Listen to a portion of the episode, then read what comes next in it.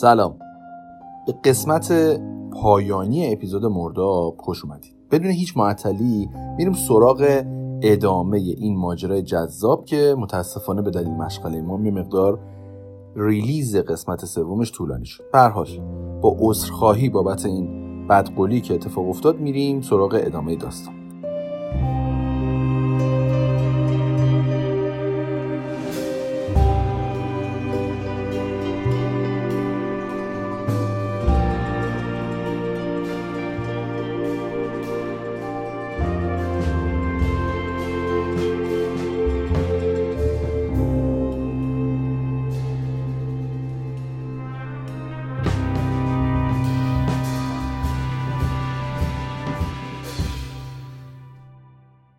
از قسمت قبل یادمونه که تو ماه می 1997 یه دختر جوون دیگه دزدیده میشه. این دختر جوون توی pickup truck سفید تو جاده بین ایالتی مخوف این روزا داره به سمت هیوستون برده میشه. این دختر جوون که خودش رو تو وضعیت وحشتناکی می‌بینه تصمیم می‌گیره که خودش رو از این ارابه مرگ پرت کنه بیرون و اگه هم قرار امشب آخرین شب زندگیش باشه این اتفاق به وسیله این روانی که دزدیدتش رقم نخوره. تصمیم شجاعانه که می‌تونه نقطه عطف این ماجراهای اخیر باشه. ساندرا سی پول تصمیمش رو عملی می‌کنه و با یه بدن مملو از زخم و غرق خون چشماشو تو اورژانس بیمارستان باز می‌کنه. اون قبل از اینکه به قتل برسه یا مورد تجاوز قرار بگیره تصمیم گرفته بود ریسک بکنه و نوع مرگش رو خودش مشخص بکنه. اما به طرز معجزه آسایی نجات پیدا می‌کنه و الان به مهمترین شاهد پلیس واسه حل پرونده قتلای اخیر تبدیل میشه. شماره پلاکی یادش نبود اما مشخصات ماشین و صاحب ماشین رو در اختیار پلیس قرار میده و پلیس هم می‌رسه به چهار پنج نفری که سابقه دارن و با مشخصات اعلامی از طرف ساندرا همخونی دارن. ساندرا از داخل ماشین گرفته تا خط رویش مو و کلاه کابوی مشکی و حتی باد زیر چشمای راننده رو واسه پلیس توصیف کرده بود. این پلیس جملاتی که بین ساندرا و اون راننده رد و بدل شده بود و از اون چهار پنج نفر مزنون می‌خواد که تکرار کنم جملاتی که مزنونین باید به زبون بیارن اینا بودن. جیغ نزن. سوار ماشین شد. دختره خراب. امشب آخرین شب زندگیت دختره خراب. می‌کشم دوزی در تمام مدت ساندرا داره از روی صدا مزنونین رو شناسایی می‌کنه. پلیس برای اینکه مطمئن بشه بعد از تشخیص از روی صدا می‌خواد چهره مزنونین رو به ساندرا نشون بده. صدا و چهره مزنون شماره چهار به وسیله ساندرا شناسایی میشه. مزنون شماره چهار یه یاروی به اسم بیلوریسه. مجوز بررسی ماشین خونه بیلوریس صادر میشه و چیزایی که پیدا میشه با اظهارات ساندرا همخونی داره. پلیس جستجوی عمیقتری واسه پیدا کردن شواهد بیشتر به خصوص در مورد پرونده های حل نشده اخیر انجام میده. اما در اون موارد فعلا چیزی پیدا نمی‌کنه. از این لحظه به بعد ریس به جرم آدم ربایی رسما تو بازداشت پلیس باید باشه. نوع شغل بیل ریس با الگویی که پلیس بهش در مورد مظنونین پرونده های قبلی رسیده بود همخونی داشت. تازه یه دختر جدید دیگه به اسم لورا اسمیتر هم تو همون بازه زمانی که بیل ریس ساندرا رو دزدیده بود ناپدید شده بود و کسی ازش اطلاع دقیقی نداشت. لورا اسمیتر تو شرایطی که در حال ورزش کردن و دویدن بود مفقود شده بود. حالا بیل ریس کی بود اصلا؟ بیل ریس یه آزارگر جنسی بود که از اوکلاهاما زده بود بیرون و سابقه جنایی و حبس هم داشت. اون دو بار به جرم آزار جنسی افتاده بود زندان و دفعه دومی که زندان افتاده بود بلا فاصله بعد از آزادیشو مجددا به جرم آزار جنسی دستگیر شده بود. یعنی اصلاح و تربیت تو برنامه کاری این بابا جایی نداشت اصلا. بیریس تو همون منطقه که لورا اسمیتر زندگی می‌کرد مشغول کار ساختمونی بوده. پس می‌تونه دلیل مفقودی لورا اسمیتر هم همین بیل ریس باشه. حتی تحقیقات پلیس نشون میده دقیقا تو همون ساعتی که لورا در حال دویدن بوده بیل ریس از صاحبکارش مرخصی گرفته بود و تو محل کارش حاضر نبوده. یه چیز جالب و عجیب این که بیل ریس یا همون ویلیام لوئیس ریس قبل از دزدیدن ساندرا و بعد از گم شدن لورا اسمیتر به عنوان یه مظنون بالقوه تحت نظر پلیس بوده. اصلا به همین دلیل هم هست که خیلی سریع تونسته بودن بیلو بنشونن جلوی ساندرا تا اون بتونه بدون فوت وقت شناساییش کنه. پس الان جدیترین مزنون تو مورد گم شدن لورا اسمیتر هم بیله. همین ماجرا پلیس رو به صرافت میندازه تا امکان ارتباط بیل به جنایات زنجیره‌ای جاده کالدر هم بررسی کنه. چون این احتمال به شکل جدی وجود داره که قاتل زنجیره مخوف این چند سال اخیر همین بیل ریس باشه. احتمالی که خیلی زود با عدم تطبیق زمانی از بین میره. چرا که بیل تو زمان به قدر رسیدن لورا میلر هایدی فای و اون دختری که هویتش مشخص نیست تو زندان اوکلاهاما داشته حبس میکشیده.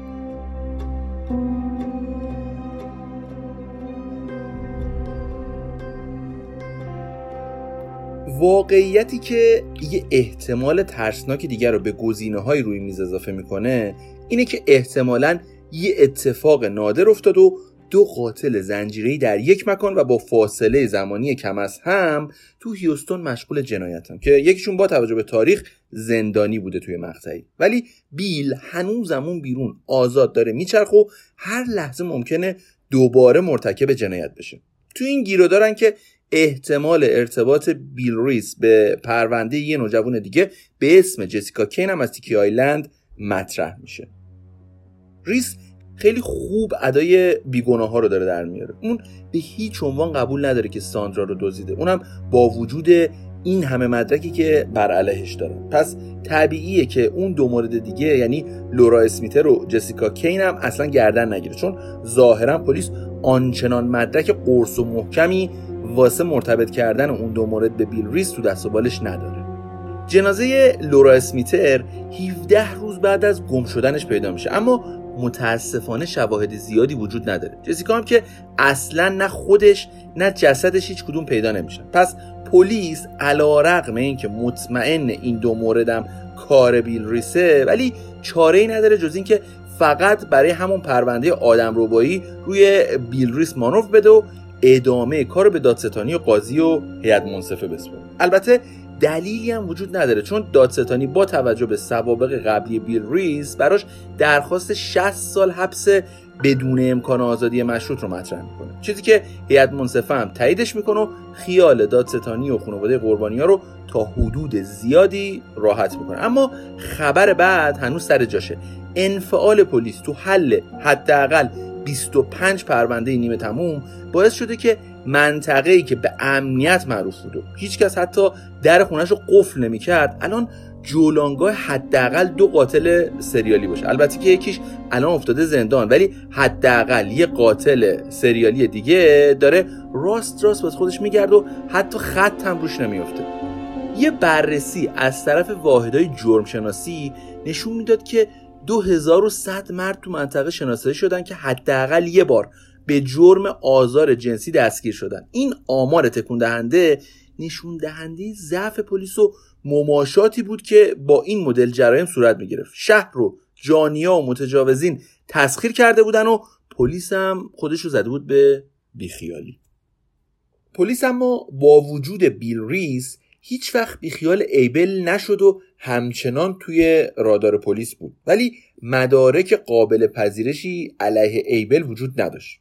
یکی از دلایلی که با وجود نبود مدرک پلیس بیخیال ایبل نمی‌شد این بود که پای تیم میلر وسط بود. اونا از ترس تیم جرأت نداشتن بیخیال ایبل بشن. تیم به قدری روی گناهکار بودن ایبل سفت وایساده بود که گفته بود اگه پلیس بیخیال ایبل بشه خودش کار اونو تموم می‌کنه. اما بعد از این مدت خود تیم به این نتیجه می‌رسه که امکان نداره این جنایت کار رابرت ایبل باشه تا جایی که حتی با رابرت تماس می‌گیره و ازش بابت فشاری که بهش تحمیل کرده بوده عذرخواهی می‌کنه. بعد از اینکه این ماجرا براش مسجل میشه تیم به قدری ناراحته که می‌خواد بره پیش رابرت از نزدیک ببیندش و به آغوش بکشدش و ازش عذرخواهی بکنه. روی حساب همین عذاب وجدان شدیدم دلش طاقت نمیاره و میره پیش ایبل و همدیگر رو بغل می‌کنن و می‌زنن زیر گریه و رابرت هم عذرخواهی تیمو میپذیره. اما مثل خیلی مواقع دیگه دیر شده بود. زندگی رابرت نابود شده بود و پلیس و اف بی آی و البته تیم میلر کاری با ایبل کرده بودن که دیگه قرار نبود هیچ وقت سنگینی نگاه جامعه از روی رابرت برداشته بشه. به همین خاطرم یه روز که رابرت گویا خیلی حال روحی مناسبی نداره با ماشین گلفش میاد تا دم ایستگاه قطار رو روی ریل بی حرکت میمونه. خیلی میگن معلوم نیست این حادثه بوده یا خودکشی ولی خب کسی که این داستانا رو بدونه می‌تونه حدس بزنه که جریان چی بوده. فارغ از اینکه رابرت خودش زندگی خیلی تمیزی نداشته و رفتارش با خانوما مناسب نبود و رفتارهای ناپسندی هم داشت ولی باید پذیرفت یه بار دیگه قضاوت های بیرحمانه آدما اونم وقتی هنوز هیچ مدرکی برای اطمینان از این فرضیه وجود نداشت باعث نابودی کامل زندگی انسان شد. انسانی که بیگناه نبود ولی بابت گناهی تقاس پس داد که توش نقشی نداشت و اشتباها مورد زن قرار گرفت. همینجای داستان بعد بگم که امیدوارم که خود ما هیچ وقت درگیر این مدل قضاوتان نشیم. چون قطعا عذابی که الان تیم میلر به خاطر اتفاقی که برای بیل رقم زد یا حداقل به طور غیر مستقیم در اون تاثیر گذار بود کمتر از غم از دست دادن لورا دخترش نیست. مطمئن باشید. حالا با مرگ یا خودکشی رابرت دوباره پای کلایت هایدریک به شکل جدی به این پرونده و به تحقیقات پلیس باز شده. کلایت هایدریک قبل از تمام این داستانام کارش به زندان کشیده شده بود و اتفاقا پروندهش نسبتا قطور و سنگینم بود. سابقه آزار و اذیت دوست دختره سابقش مصرف مواد مخدر یا حتی ایجاد حریق عمدی از شیرینکاری های کلایت هایدریکی بود که پلیس خیلی پاپیچش نشده بود. تیم میلر دوباره تحقیقاتش رو شروع می‌کنه و بازم متمرکز میشه روی کلایت هایدریک کلایت همه چیز رو در مورد منطقه می‌دونست و شناخت خوبی از محیط داشت و واسه یه پیمانکار تو منطقه هم کار ساختمانی می‌کرد. یعنی تطابق کامل با مواردی که بهشون مظنون بودن به تیم میلر یه سری اطلاعات می‌رسه که درست جایی که جسد لورا پیدا شده بود کلایت هایدریک نخاله های ساختمانیش خالی می‌کرده. اون زمان کنار جسد لورا یه سری چوب پیدا شده بود که انگار از خونه ای کنده شده بود که مربوط به کلاید می‌شد. تیم میلر با دفتر کلانتر تماس می‌گیره و کمک می‌خواد. کلانتر با تیم تو دفترش قرار می‌ذاره و با هم صحبت می‌کنن تیم میگه من شدیدا مشکوکم که هایدریک تو قتل دخترم لورا نقش داشته. یکی از کارگاه تو این چند سالی که گذشته بود به هیچ وجه شکش بعد از ماجرای الن بیسن از روی هایدریک برداشته نشده بود و همچنان روی گناهکار بودنش یا حداقل مزنون بودنش تاکید داشت. بنابراین یه سری کاراگاه دیگه یه گروه ویژه تشکیل داده بودن و دوباره پرونده الن بیسن رو باز کرده بودن و داشتن مجددا ارزیابیش می‌کردن. اونا سال 2012 مجوز نبش قبر الن بیسن رو می‌گیرن و تحقیقات عمیقشون رو شروع می‌کنن. اونا کلایت هایدریکی که حالا سرطان هم گرفته رو دوباره میارن تا ازش بازجویی کنن و گره پرونده رو باز کنن. از هایدریک در مورد المبیسن می‌پرسن. اول یه جوری رفتار می‌کنه انگار نمیشناسدش. میگه اون کیه دیگه؟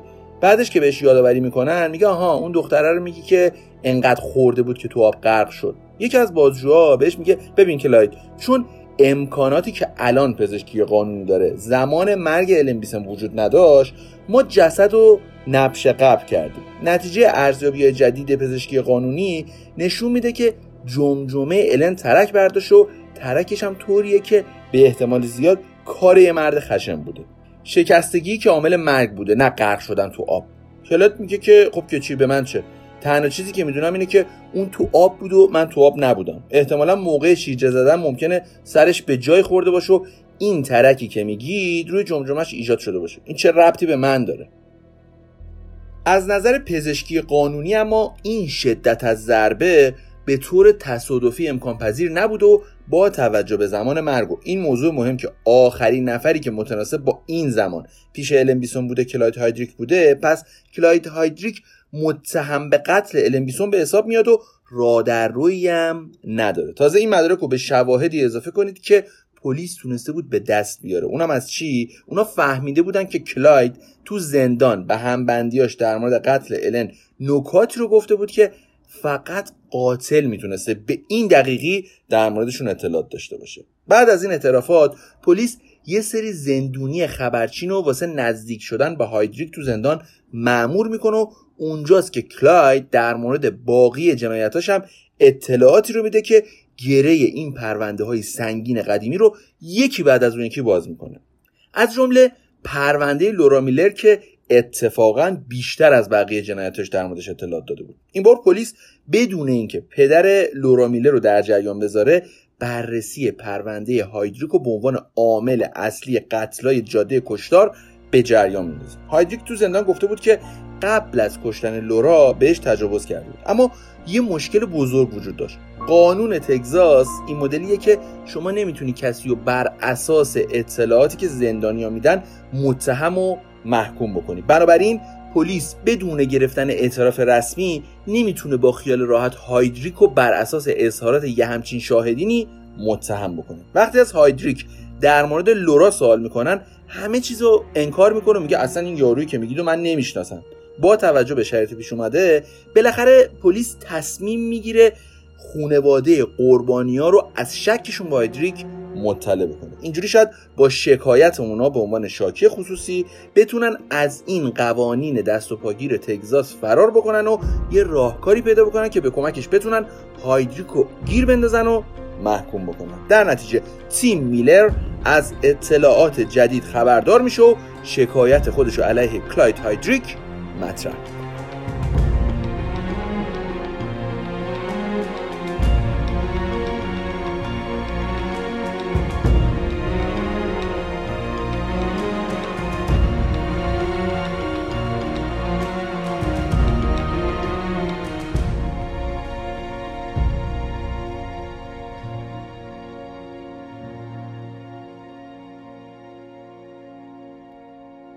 مارچ 2014 گالوستن تگزاس.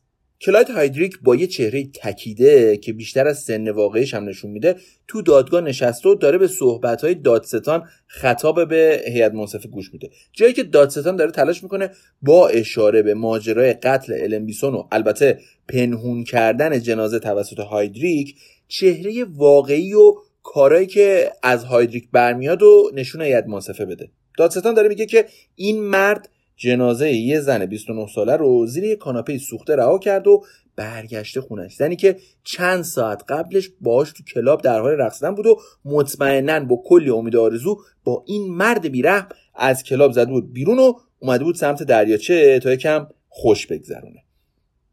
تیم میلر هم تو جلسه دادگاه هست و مرتب از شدت استرس و عصبانیت پاهاشو داره تکون میده. کاملا مشخصه که اگه قانون بین اونو هایدریک نبود الان چیزی از هایدریک باقی نمیمون نوبت به احضار شاهد به جایگاه شهود می‌رسه تا نتیجه آزمایشاتی که انجام شده رو اعلام بکنه. خیلی از شواهد از قبل از بین رفته بودن. چیزی که باقی مونده فقط دو تا عکس از جمجمه است که محل شکستگیش هم خیلی مشخص نبود. دادستان با هیئت منصفه بحث می‌کنه و نکاتی که باید و عنوان می‌کنه و در نتیجه هیئت منصفه رو راضی می‌کنه که نظر نهاییشو در مورد پرونده النبیسون اعلام بکنه. دادستانی موفق میشه هیئت منصفه رو قانع کنه و اونا هم کلاید هایدریکو در قتل عمد النبیسن مقصر می‌دونن و نوبت به حکم دادگاه می‌رسه. قبل از اعلام نهایی حکم دادگاه اونا از مارلا به عنوان دختر نامزد سابق کلاید هایدریک می‌خوان که بیاد جایگاه شهود و تجربیات تلخش رو با هایدریک زمانی که مادرش با هایدریک تو رابطه بودن و با هم زندگی می‌کردن و تعریف بکنیم. مارلا میگه یه موقعهایی پیش میومد که موقع تلویزیون نگاه کردن تو حال خوابم می‌برد. وقتی خواب بودم حس می‌کردم یکی داره لمسم می‌کنه و با لمس کردن من خودشو ارضا می‌کنه. شرایط طوری بود که دیگه خواب نبودم و بیدار بودم. ولی باز کردن چشمان برام خیلی سخت بود. این مدل آزار و اذیت ها مرتب تکرار می شده اگه مقاومت می کردم نمی‌دونم چه هزینه های سنگینی می‌تونست برام داشته باشه. تنها چیزی که می‌دونم اینه که به قدری از کلاید میترسیدم که اصلا جرأت واکنش نشون دادن و مقاومت کردن رو نداشتم. شعاره جز قبول کردنش برام نبود. یه روز صبح با درد از خواب بیدار شدم. جایی از بدنم درد می‌کرد که نباید درد می‌کرد. خیلی سریع رفتم دستشویی و متوجه شدم اون قسمت از بدنم آسیب بدی دیده. معلوم بود منشأ اون آسیب کیه ولی جرأت مطرح کردنش نبود. وضعیت موقع تعریف کردن این ماجرا برای مارلا به قدری سخته که انگار اون ماجرا دوباره داره براش تکرار میشه. مارلا شدیدا به هم ریخت و آسیبی که بهش وارد شده غیر قابل توصیفه.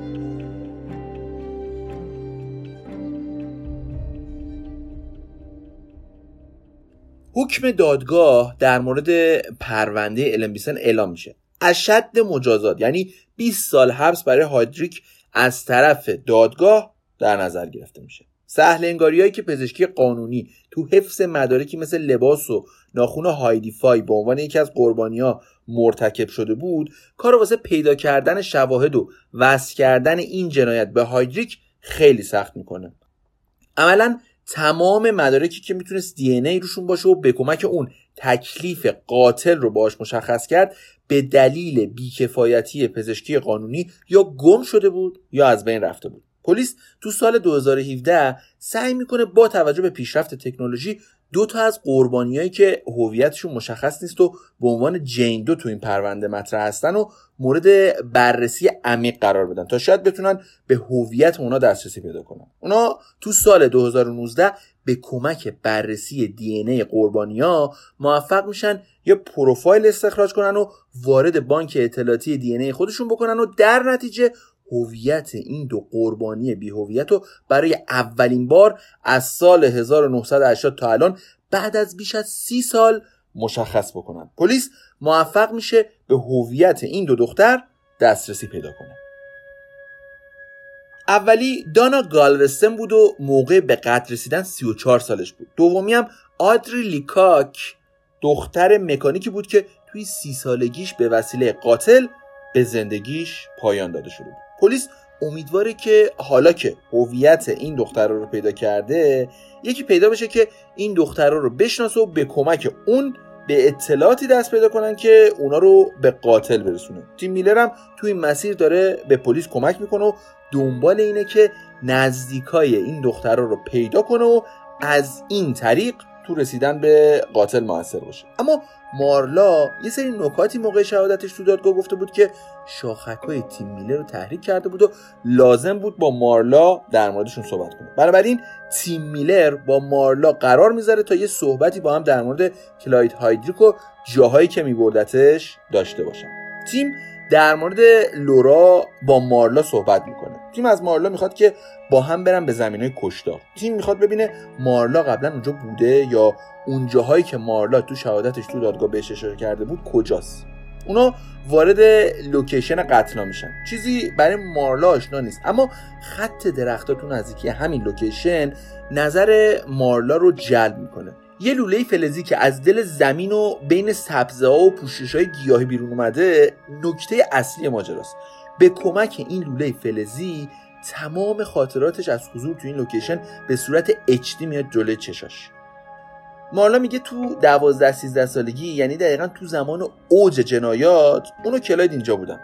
مارلا میگه کلاید باید یه کار چمنزنی واسه یکی از رفقاش انجام می‌داد که اونجا نیاز بود حضور داشته باشه. اونجا بود که یادم به جای چمنزنی داشت خیلی روی زمین تقلا می‌کرد خیلی مشکوک.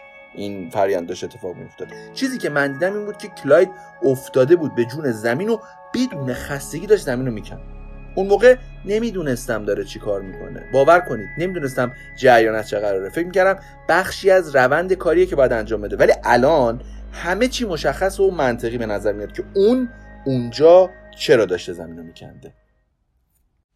5 اکتبر سال 2021 یه اتفاق باور نکردنی میفته کلاید هایدریک 47 ساله با قید نظارت شدید از زندان ایالتی آزاد میشه. می‌دونم باور کردنش سخته ولی خب چیزای عجیب تو این داستان کم نشدیم بیکفایتی کم ندیدیم. اینم بخشی از همین عجایب داستان دیگه. اونا به کسی آزادی مشروط داده بودن که حداقل تو چهار جنایت دیگه مزنون اصلی به حساب میاد. بعد از هشت سال خیلی شیک از زندان اومده بود بیرون و حتی بدون اینکه یه قتل رو به صورت رسمی گردن بگیره از زیر مسئولیت کاراش با هشت سال حبس ببینید با هشت سال حبس شونه خالی کرده بود. کلاید به خاطر یه باگ تو سیستم غذایی تگزاس آزاد شده بود و این آزادی به هر دلیلی که بود چون به حال من دلیل اصلیش رو پیدا نکردم و اینو باید در نظر داشته باشید. فقط یه نتیجه داشت. اونم زندانی کردن خانواده قربانیات تو زندان حقارت و بیعدالتی و نفرت. حتی یه لحظه هم نمیشه حالا تیم میلر رو خانواده قربانی و مارلا رو که از نوجوانی مورد آزارای کلاید هایدریک بوده رو تصور کرد. آزادی کلاید خستگی رو تو زانوهای فرتوت تیم میلر منجمد کرد و مثل آب سردی رو تن بیرمق مارلا ریخته شد. اونا هاج و واج و درمونده به سرنوشت عزیزانشون فکر می‌کردن و آزادی کلاید مثل خنجر قلبشون رو هدف قرار میده و یه بار دیگه این واقعیت رو بهمون یادآوری می‌کنه که پیدا کردن عدالت تو جهانی که بیعدالتی مثل یه قده سرطانی متاستاز کرده توش سرابی بیش نیست.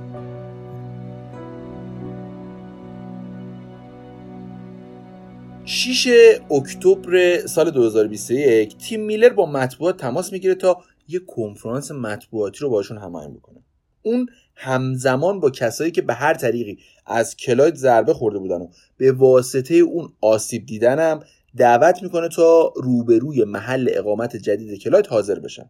نینا ادواردز خواهرزاده هایدی مارلا دختر نامزد سابق هایدریک تیم میلر پدر لورا میلر تو این کنفرانس از افراد معروفی هستن که حاضر میشن و از مردم امریکا می‌خوان با آزادی هایدریک شرور اعتراض بکنن و اجازه ندن یه قاتل خیلی راحت و آزاد تو خاک امریکا به زندگی کثیف خودش بدون دردسر ادامه بده. اما سورپرایز های این داستان تمومی نداره. 29 جون 2022 ویلیام لوئیس ریس که باهاش آشنا هستید به قتل لورا اسمیتر، جسیکا کن و کیلی کاکس به طور رسمی اعتراف می‌کنه.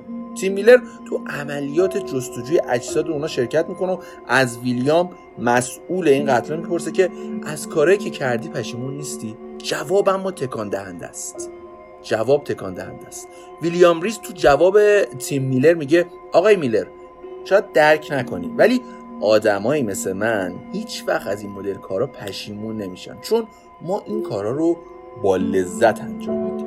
در مورد ویلیام مدارک و شواهد تو شرایطی که اون تو زندان بود ثابت کرد که جنایت اون سه دخترم به عهده اون بوده و این واقعیت ترسناک که حداقل دو قاتل زنجیری تو منطقه در حال جنایت بودن یه بار دیگه بیکفایتی پلیس و ناامنی منطقه رو به رخ می‌کشه و گرد ترس و وحشت رو تو منطقه میپاشه. اما این پیام مثبت رو هم میده که حداقل عدالت برای خانواده این سه قربانی تا حدودی اجرا میشه و قاتل دخترشون برای این جنایت محکوم میشه. در خصوص هایدریک هم باید منتظر مون تا گردونه عدالت بچرخ و اتفاقی بیفته که تیم میله رو باقی خانواده قربانی ها قبل از اینکه دیر بشه طعم عدالت رو بچشن و عامل قتل دخترشون رو در حال مجازات ببینن.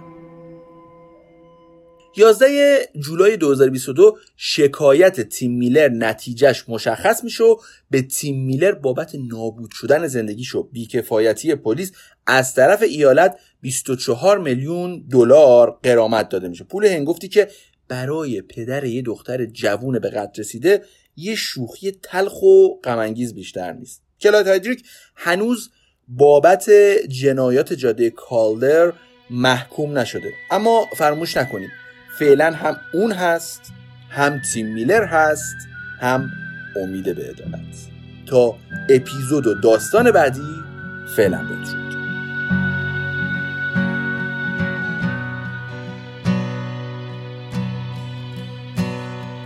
This time is different. It's not like the times before. But I cross my heart that I won't kill no more.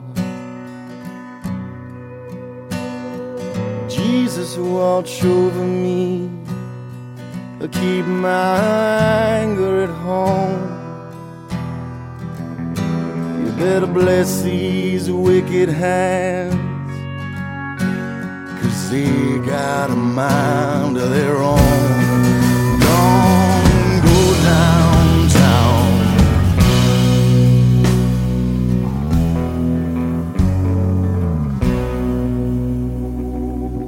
Devil whispers in my ear. It's time for your curtain call. So I dress myself on up with alcohol. Step aside, step aside. Oh, let the.